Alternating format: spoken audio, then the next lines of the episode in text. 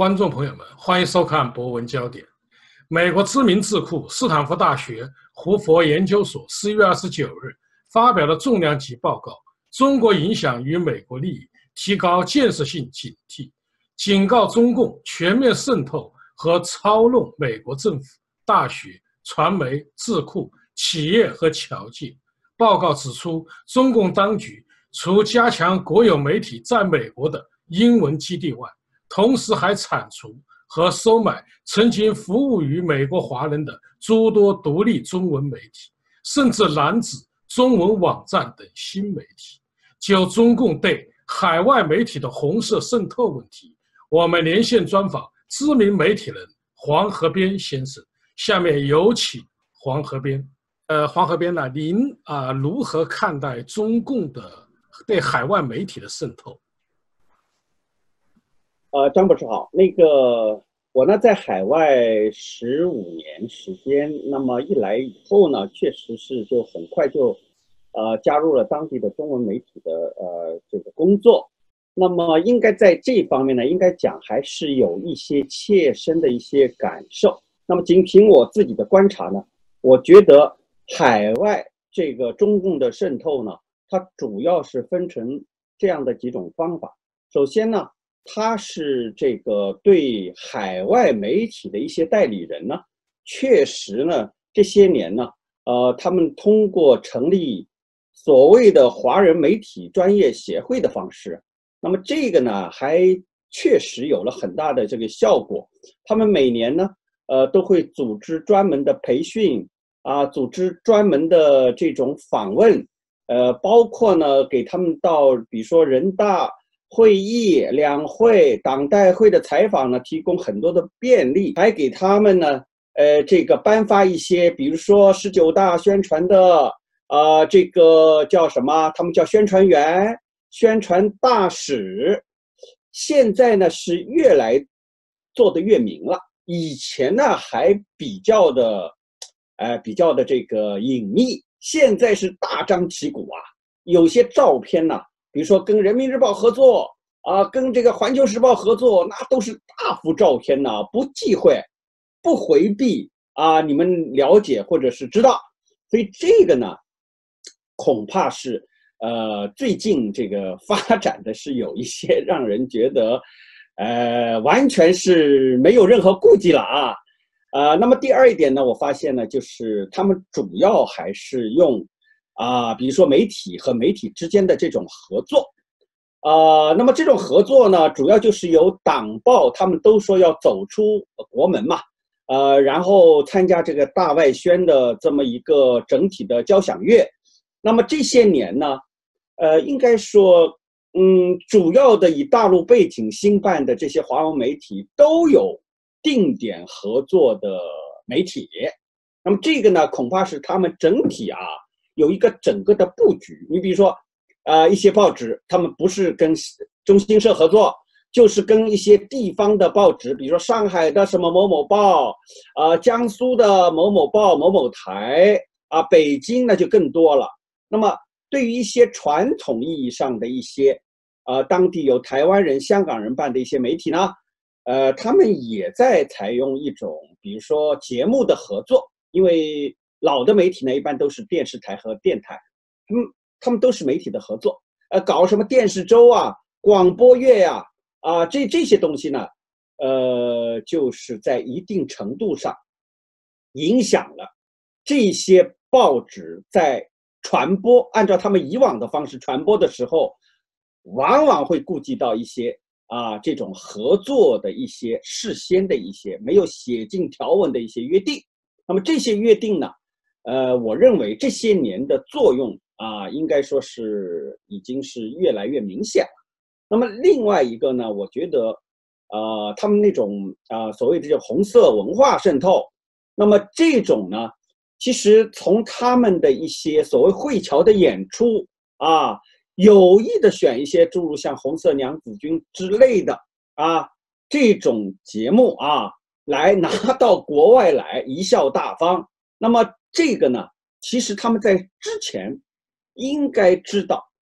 这种节目究竟会不会在海外引起一定的反弹？但是他们现在都不顾忌啦，啊，这个搞这种演出，最近不是澳洲还有一个什么啊，这个湖南的那个什么是什么那个革命题材的这个节目吧？哎，这些东西呢，就充分说明了，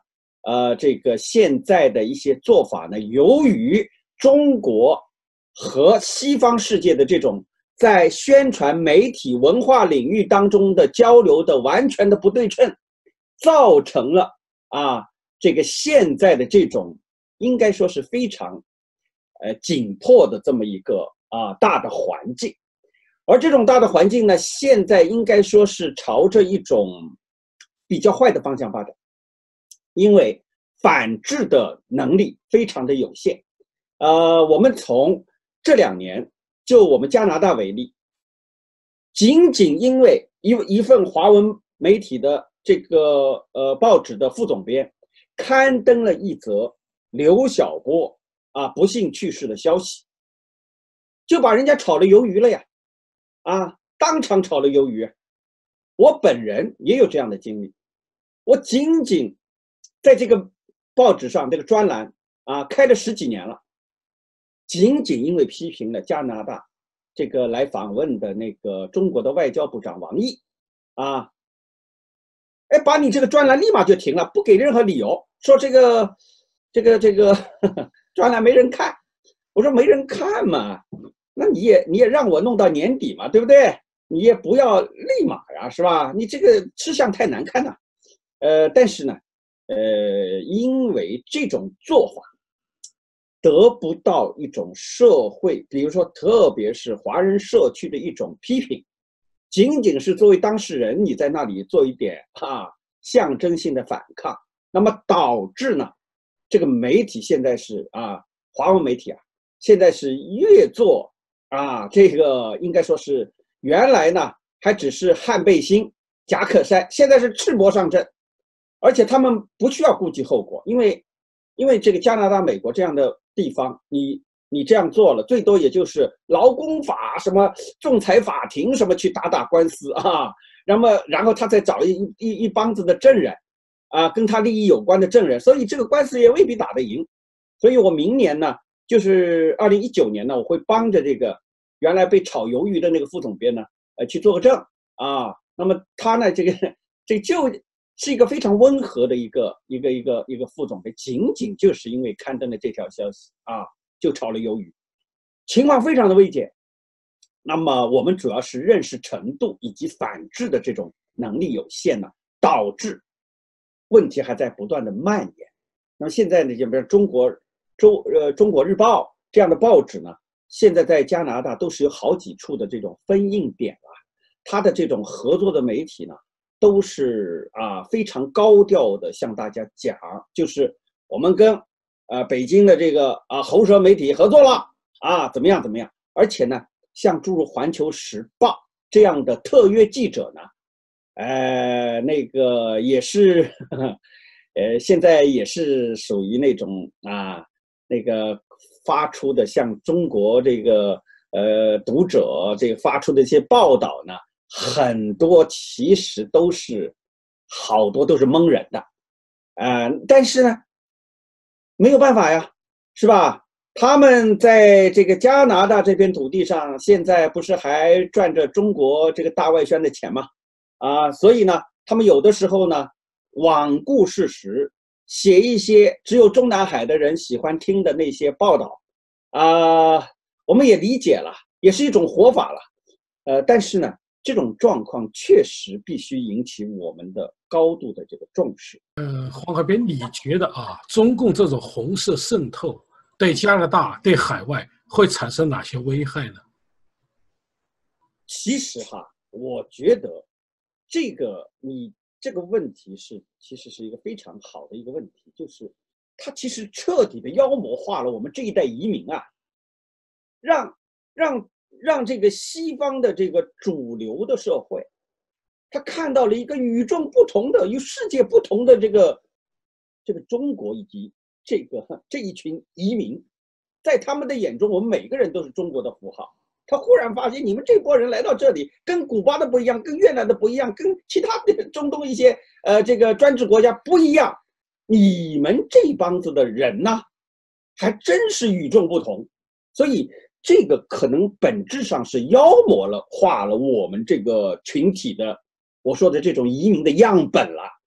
这个几十年都不会改变，而且这个现象已经渗透到我们的下一代。 这边的这个留学生什么等等，在他们的现在的这个心目当中，中国人是怎样一种形象？对于专制的那种隐忍啊，对于一些偷鸡摸狗现象的那种纵容，甚至加入。有人说：“哎，你这个是给自己足以这个抹黑。”这不用我们自己抹黑啊，人家都看得很清楚啊，对不对？ 啊，你登了一个刘晓波去世的消息，有什么大逆不道？天压下来了，为什么要把人家给开除呢？是不是？这个人家一看就看不懂啊，是吧？那么第二一点呢，我觉得对于这种，我们说的红色渗透也好，等等这种群体式的啊，我说的是啊，我们说的这个海外华人社区了啊，应该说是群体式的这种无力的这种反抗啊。 其实是在很多华人聚居的城市，都是普遍存在的。没人愿意来做这个出头的铲子嘛，你去反抗他干什么呢？算了嘛，又不影响我们的生活嘛，是不是？虽然西方社会给了我们这个新闻的自由，其他的自由，但是我们可以不用嘛，对不对？如果你们要是来破坏这个游戏规则的时候，我们也可以不说话嘛。所以，我们这一代人呢。 就是说，我自己也觉得啊，我自己也是其中之一。我觉得对自己以及这个群体挺失望的。哎，真的是我们拥有了这么好的环境和条件，但是好多人放弃，还不是一个放弃，就是对于那种来破坏这个环境的这种人和事，没有反抗的能力。那么这就导致呢。 所在国的政府以及他们的主流的声音呢，有可能对我们这个华裔社区有一种误判，啊，也同时会导致呢，移民二代在进入主流社会的时候呢，会产生一些风险。那么这个呢，其实我们今天把它说破了反而好，但是呢，有的人说啊，都不能啊，这个家丑不能外扬啊，我们这个不要说，我们都知道。其实我们。 以前只有一个唐人街了，现在我们把整个华人社区变成了一个啊没有唐人街街道的一个唐人街了。这一点呢，在纽约、在美国西海岸以及在加拿大的这个温哥华、多伦多这些聚居华人的地方呢，其实已经早就存在了，只是我们不愿意。 来借这样的一个疮疤嘛。第三一个呢，我觉得这种渗透可能对华裔社区的良性发展，特别是尽早尽快的融入居住国这个社会呢，会造成很大的阻力的。那么第四个呢，我觉得对于我们华文社区、华文媒体这个群体啊。 它的良性发展，其实呢也是带来极大的影响。由于这种渗透，导致华文媒体工作者，他必须按照以前在中国大陆的那一套，又到这边来重新搞一把。那么，你还指望出现多少啊华文社区的独立的声音呢？更可怕的是，有些独立的声音都被这些人剿灭了呀。所以呢。 我很失望。这个15年的观察给我的一个感觉是，我们的自由度越来越大了，但是我们这个社区的这个自由的这个氛围呢，在媒体这个圈子里面越来越中国化。这个呢，也是这种红色渗透啊种下的恶果，而且这种恶果呢，极有可能还会延伸到下一代。 就是我们下面这一代留学生出来承担我们责任的时候，有可能比我们更加的胆怯，所以在中文媒体这一块，我是不看好啊。我当然要展开这个话题，要说很长的时间，因为有具体的实证来说明。就是你比如说，我的专栏被驱除，啊，包括这个副总编被开除，有哪一个人啊？就是比如说啊，业内的大佬吧，华侨社的领袖，说句公道话呀，没有嘛，让你们自生自灭，谁叫你们去搞的？惹出这种事情啊，是不是让领事官很不满意啊？让这个他们想象可能让中国政府很不满意，其实嘛都是多虑了。在西方，我们这个华文圈子里面登一条刘晓波的消息，而且还是用新华社改写的，有那么大逆不道吗？你们的标准比宣传部还强呢。所以呢，有些人呢，他看不到宣传部的文件，这个变成是一件坏事了。他看到还好一点，他知道，哎，你做怎样的姿势，对不对？但在海外的这些大陆背景的这些媒体人呢、媒体老板呢、他们看不到这个文件，发不到这一集嘛，所以他心中装了一个宣传部，这个就麻烦大了，就通过他自己的水平去臆想，哎，想象这个肯定，领事馆不满意啊，想象这个别影响我明年去采访两会，然后呢，他就做一些高调的做一些不靠谱的事情，来取悦于、献媚于啊他所崇拜的那个体制。所以这个真的是不耻啊，但是呢这种现象还在继续中。黄光斌，我们就谈一个发生在加拿大的事。您知道孟晚舟这个案件，您也曾经参加过他的这种保释听证会啊，进行了实况报道，很多网友是通过您的推特啊去了解事实动态的。那么孟晚舟事件，红蛇渗透又对他产生了哪些影响？最近中国又抓了第三个加拿大人，又产生了哪些影响？我想听听您的看法。我呢，就是自从这个事件发生之后呢，我一直在观察华人社区啊，我们说的这种两种声音哈，他们是以怎样的方式来显现？那么后来发现呢，都是按兵不动，先看一看。其实那一天就是庭审那3天呢，西方的所有主流的媒体啊，就是我们想得着的都出现了，而且都在外面候着场，他们有大把的时间啊，因为没有结果嘛，只能在风中、在雨中、在阳光下面在等候。所以那个时候你如果要展现什么东西的话，第一时间就传遍世界各地了，但是没有去。我们这边有一个联合会啊，那个本来我以为他们因为高调都支持孟晚舟嘛，那么我以为他们会去，结果呢，那个主席见到我说：“哎呦，我们手下留情，口下留情。”他说：“我们都这是私人身份了，都是以私人身份去的。但是如果他们要组织的话，至少可以组织像孟晚舟这种事情，组织300-400人，分钟，啊，甚至来更多人。那么，但是呢，没有。那么另外一个群体，比如说法轮功啊、民运啊，或者怎么样，他们也没有。”所以呢，这一次呢，都是零星的出现，把它淡化成为一种啊，这个个体的对于这个事件的关照。我觉得呢，这个还是让我觉得可能啊，我觉得这些侨社的一些负责人呢，应该是他们事先呢，做了一定的这个预估，他们觉得呢，如果要去的话呢，可能在加拿大这一头是没法交代的。啊，因为毕竟呢，这是一个关于加拿大司法独立精神的这么一个啊庭审嘛，你过多的表态支持孟晚舟呢，有人说你是不是跟华为有什么关系啊？别一弄了一屁股嘛问题了。所以呢，我觉得就第一阶段来看呢，这个侨社是这样，华文媒体是更是这样。华文媒体呢，大都呢是按照新华社、人民日报的口径了啊。这个对孟晚舟没有批评的这个这个报道，这是肯定的啦。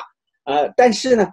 也没有太多就是说帮衬的这种啊这种声音出现，这个也是事实。只是呢，说这个不能够让一个女子呢承担这么大的一个事情，而且呢，加拿大呢应该释放她。为什么呢？是因为呢，这个事件呢，这是好像是觉得是听命于这个美国的这个压力啊，什么等等。总体呢，还是可以。但是有一个观察点，就是明年的2月6号，明年2月6号他的这个引渡的这个庭审呢，我觉得要出事儿，出啥事儿呢？就是这个很多声音又要发现这是一个很好的舞台呀，所以。 那个时候有可能会激烈，我也听到了一点声音啊，他们会去彰显自己的主张，那么是不是以群体的还是个体的出现呢？到那个时候才知道，现在呢，应该还不知道。那么在4天前呢，我们温哥华当地的有一个叫加拿大中国人权关注组啊，是到了中国驻温哥华的领事馆，我也报道了。 他们和温哥华的支援中国大陆民主促进会，他们一起呢到中国领事馆门口要求释放加拿大的这个2位公民，当时只是2位，那么昨天又得到消息说是3位了，但我觉得呢，中国政府呢常常在这些事情上面，他们做出一些过火啊偏激的这种行为，就是他们只顾泄愤。 没有考虑到国与国之间的一些最起码的一些东西，也罔顾加拿大这样一个民主的社会，他们的司法独立的精神。举一个例子，加拿大这个有一个这个要建造输油管道，政府这个决定呢，受到了我们温哥华所在的 BC 省政府的和邻近一个省的互相之间的一个巨大的一个矛盾。 那么在这个时候，政府就说了：“哎，一切由法院决定。”最后政府输了呀，这个计划搁浅了呀，重新改造啊，调整以后再能进行啊。你像总理都没有办法，自己政府的决定都没有办法在法院里面搞成。你那孟晚舟，你多大的面子？说是总理一个招呼，司法部长一个招呼，就把这个人给撩出来了，这个不可能的事情嘛。所以你对加拿大这个司法的体制，这都没有最基本的了解，只是泄愤啊！美国你有本事你去泄愤去，你去弄加拿大干什么？加拿大人地大但人少啊，扛不下你这个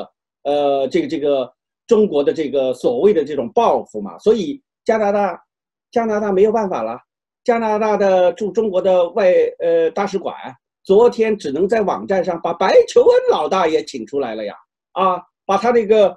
这个白求恩的故事嘛，重新在这个自己这个大使馆的网站上贴出来了呀，就告知大家，你看在白求恩老先生的面上放我们一马吧，还有一些加拿大的一些国会议员把政党的恶斗也用在这个上面了，昨天，有一个也是我们这个省的一个联邦，新民主党的一个国会议员，他就说了。 这孟晚舟不能交给美国，不能交给美国，因为川普这个人呢，有可能会影响我们这个加拿大的司法独立。哎，他是只说了半句话了，不交给美国，交给谁呢？这后半句话我们就不帮他填了。但是加拿大3个公民被抓，他怎么屁都不放呢？ 所以好多人呢，我们做法呢，就是也觉得就挺匪夷所思的。但是一个民主的社会，它多元的声音嘛，我们也没有办法。所以有的时候，当民主制度跟一个专制的体制互相之间有什么摩擦的时候呢，我发觉有一个特点一个教授跟一个流氓、地痞、村上的小混混。 这个如果真的要对掐的时候未必那个文明一点的那一方，在势头上占优势。有人选边的时候，他情愿跟着小混混，为什么呢？别小混混晚上砸我家窗户怎么办呢？对吧？我先保个自己，是吧？这个呢，其实呢，我也可以理解，但是呢，我觉得我们这一代移民来到了西方这个社会。 我们享受着西方的文明，我们也要践行西方的民主，在是与非、假与这个真啊，这个美与丑的这种鉴别当中呢，我们还是要把我们真实的想法说出来的。政治的立场没有关系，你站在中国政府一边也没有关系。但是呢，这种是非昭然的事情，你就不要再过多的掩饰自己的立场，或者说存心用假话去骗中国的政府、中国的老百姓，这叫坑爹啊！所以我觉得坑爹的事情不能做。我们发现啊，这你刚才说的这种现象确实存在，但是我很疑惑的是，好像西方社会对中共的红色渗透啊，一直反应得非常麻木，这又是为什么呢？哎呀，其实讲到这个问题呢，我们也都非常的伤感，因为过去这25年啊，这个美国以及西方主要的发达国家，就所谓它的这些盟友啊，确实他们自作聪明啊，他们的一些所作所为呢，其实真的是让人看不懂啊。他们让这个中国的这个可以说是中国的政府钻了西方民主制度的这种空子啊。美国等西方民主社会呢，他们都习惯于让中国按照他们的牌理去出牌，他自己其实是没有什么引导，也没有引领。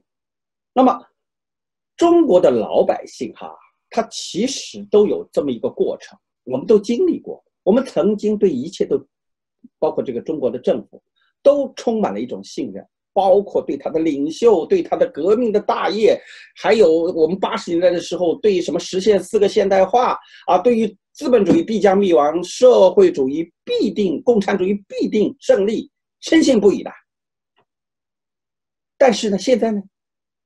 我们是通过可以说是2代人乃至3代人的血泪的这种经历，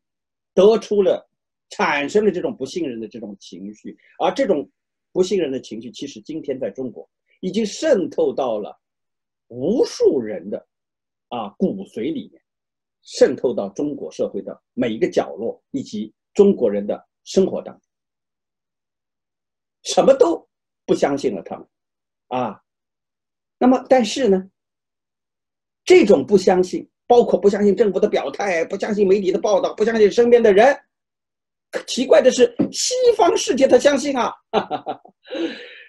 这个 WTO 就相信了嘛啊，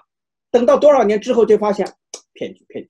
所以他们没有这种经历，所以西方世界相信呢，和我们当年的相信一样的，因为西方世界他们有一个误解在哪里呢？就是他们认为中国经济发展，一切都会改变啊。加拿大不是跟中国搞了多少年的人权对话吗？有个什么用呢？后来说是浪费钱财，他们还曾经帮中国的检察院、法院培训过法官的。哎，后来发现了这些人到加拿大来这公费旅游啊，是吧？所以他们对中国的这个社会本质上面缺少了解，身边也没有多少有中国生活经验的中国通，而且再加上前面说到的一些渗透啊。一些代言人、代理人以各种不同的角色在传递对中国政府有利的声音，那么这些呢，就导致呢他们的很多的误判。那么911之后呢，其实给中国带来了一个新的契机，因为美国呢，他因为要开辟2个反恐战场嘛，他深陷泥潭不能自拔。那么在这个时候呢，确实呢，给中国很多的机会，他们其实可以，就是为了换取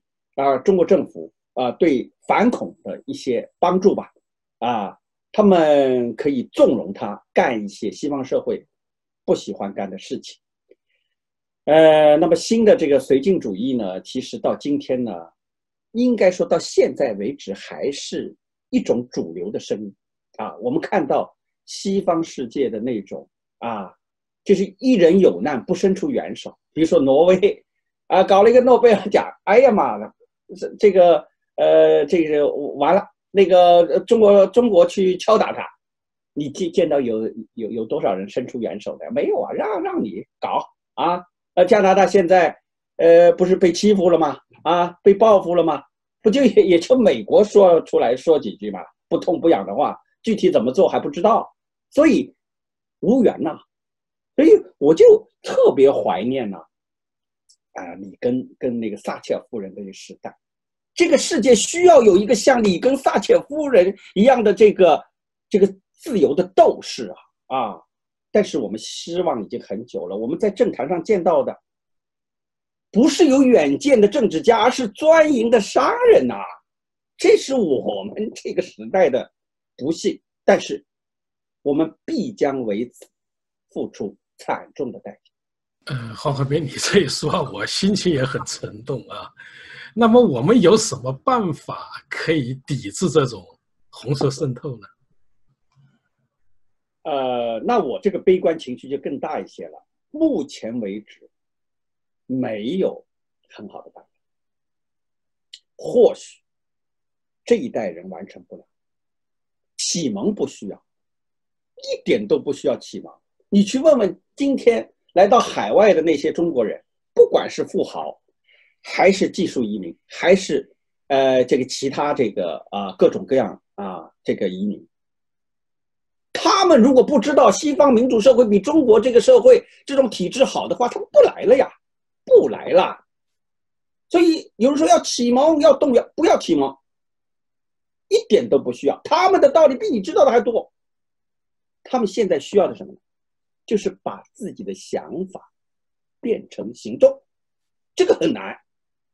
要把自己真实的想法说出来也很难，因为他们其实是带有本色的原汁原味的，把以前在中国生活的那些法则、那些游戏的那些规则呢，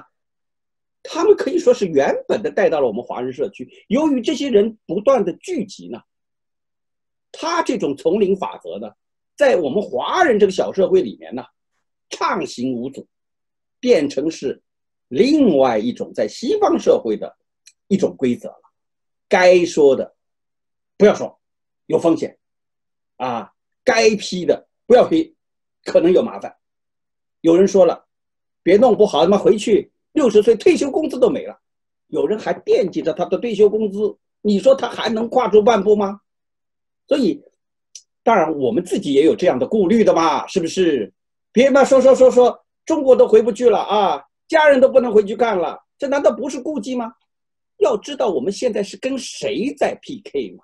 所以我为什么对海外那些倡导民主的那些这个民运人士都特别的推崇，特别的敬仰。他们又没有拿过什么民运券嘛，说一定要消费完毕啊。他们都是海外的这居民或者公民，他们为中国民主献身，这是一种情怀了。但这种情怀其实90%以上的移民到海外的多多少少会有一点，但是呢，他们故意淡化这些，然后呢，他们按照在中国的那种生存的法则，然后在海外生活，确实不错。政治离我们很遥远，我们为什么？因为有红色渗透，它又不渗透到你家里去，是不是？所以完全可以全然不顾。有些人更是一种逃避。说我现在主要跟洋人在一起了，我这个华人社区我都基本上不参与了，逃避。没有一种对于本族裔的这个社区的奉献精神，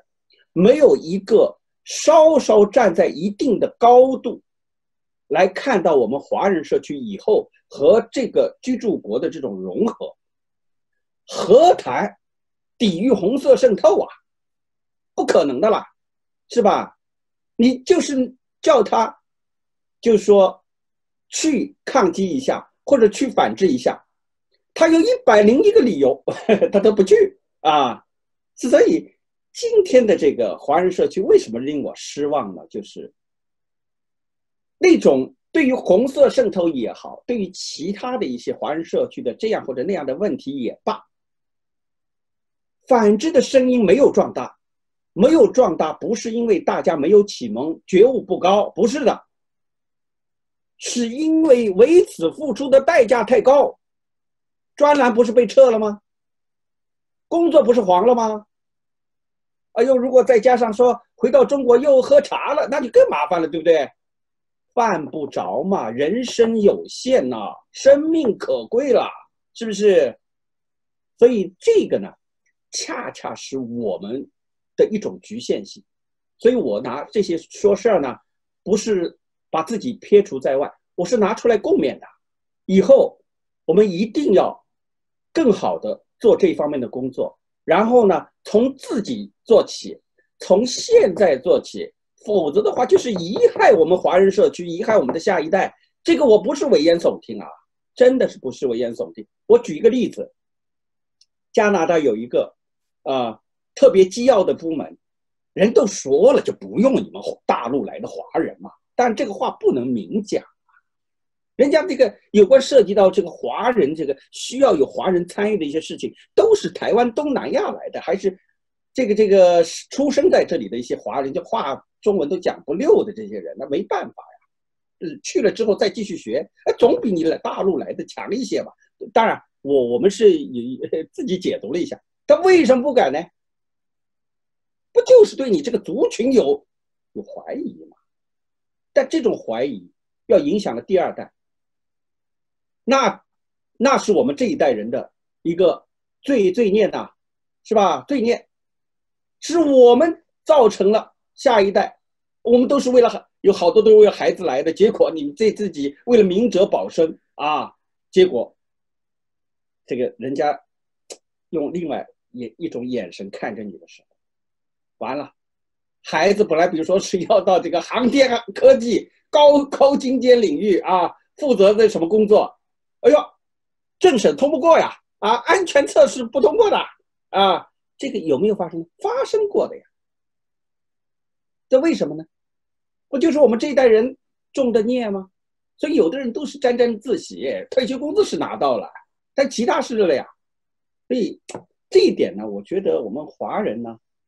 哎呀，恐怕真的是跟那个古巴去美国的啊，这个越南去美国的还真不一样啊！我们不要否认这种差别，我们就是这种人啊！所以呢，我不见得在未来的几十年当中，这个现象会有改变，除非中国改变。黄河边先生认为，中共对海外媒体的红色渗透由来已久，形势严峻。中共通过经济合作等多种方式控制海外中文媒体的话语权，已严重影响了华人社区的声誉，遭到西方主流社会的抵制。海外华人对红色渗透敢怒不敢言，担心经济利益和回国探亲受阻，从而使其严重泛滥，成为公害。好，各位观众朋友，今天的节目到此，感谢您的收看，也感谢黄河边先生。